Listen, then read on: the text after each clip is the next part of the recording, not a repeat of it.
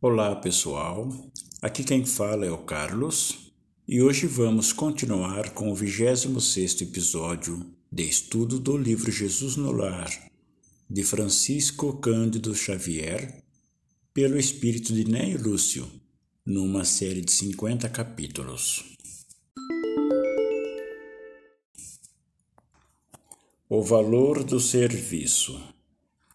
Felipe, velho pescador de Cafarnaú, elevado com as explanações de Jesus sobre um texto de Isaías, passou a comentar a diferença entre os justos e injustos, de maneira a destacar o valor da santidade na terra. O mestre ouviu calmamente e, talvez para prevenir os excessos de opinião, narrou com bondade. Certo fariseu, de vida irrepreensível, atingiu posição de imenso respeito público. Passava dias inteiros no templo entre orações e jejuns incessantes. Conhecia a lei como ninguém. Desde Moisés aos últimos profetas, decorara os mais importantes textos da revelação. Se passava nas ruas, era tão grande a estima de que se fizera credor que as próprias crianças se curvavam reverentes. Consagrara-se ao Santo dos Santos e fazia vida perfeita entre os pecadores da época. Alimentava-se frugalmente, vestia túnica sem mancha e abstinha-se de falar com toda pessoa considerada impura. Acontece, todavia, que, havendo grande peste em cidade próxima de Jerusalém, um anjo do Senhor desceu prestimoso a socorrer necessitados e doentes em nome da divina providência. Necessitava, porém, das mãos diligentes de um homem, por meio dos quais pudesse trabalhar apressado em benefício de enfermos e sofredores. Lembrou-se de recorrer ao santo fariseu, conhecido na corte celeste por seus reiterados votos de perfeição espiritual. Mas o devoto se achava tão profundamente mergulhado em suas contemplações de pureza que não sobrava o mínimo espaço interior para entender qualquer pensamento de socorro às vítimas da epidemia. Como cooperar com o emissário divino nesse setor se evitava o menor contato com o mundo vulgar, classificado em sua mente como vale da imundície? O anjo insistia no chamamento, contudo, a peste era exigente e não admitia delongas. O mensageiro afastou-se e recorreu a outras pessoas amantes da lei Nenhuma, entretanto, se julgava habilitada a contribuir. Ninguém desejava arriscar-se. Instado pelas reclamações do serviço, o enviado de cima encontrou o antigo criminoso que mantinha o propósito de regenerar-se por meio dos fios invisíveis do pensamento.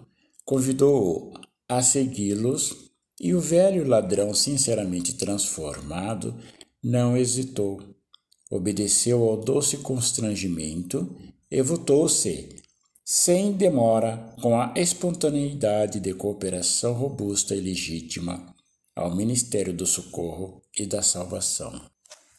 Enterrou cadáveres insepultos, improvisou remédios adequados à situação, semeou o bom ânimo, aliviou os aflitos, renovou a coragem dos enfermos, libertou inúmeras criancinhas ameaçadas pelo mal, criou serviço de consolação e esperança, e com isso conquistou sólidas amizades no céu, adiantando-se de surpreendente maneira no caminho do paraíso. Os presentes registraram a pequena história entre a admiração e o desapontamento, e porque ninguém interferisse o Senhor, o Senhor comentou em seguida, a longo intervalo. A virtude é sempre grande e venerável, mas não há de cristalizar-se à maneira de joia rara sem proveito.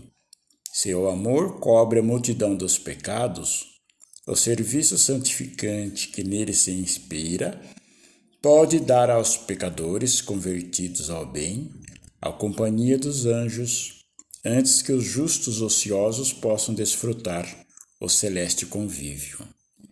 E reparando que os ouvintes se retraíam no grande silêncio, o Senhor encerrou o culto doméstico da Boa Nova, a fim de que o repouso trouxesse aos companheiros multiplicadas bênçãos de paz e meditação sobre o firmamento pontilhado de luz. Emmanuel nos ensina que o pensamento contínuo é o fluxo energético revestido de poder criador. O propósito de regenerar nosso espírito é a força do pensamento e querer buscar a renovação e sempre em Deus. Ele nos oferece a oportunidade para nos redimir e assim encontrarmos o equilíbrio para que a gente possa continuar nos trabalhos do amor e do entendimento. Muita paz a todos.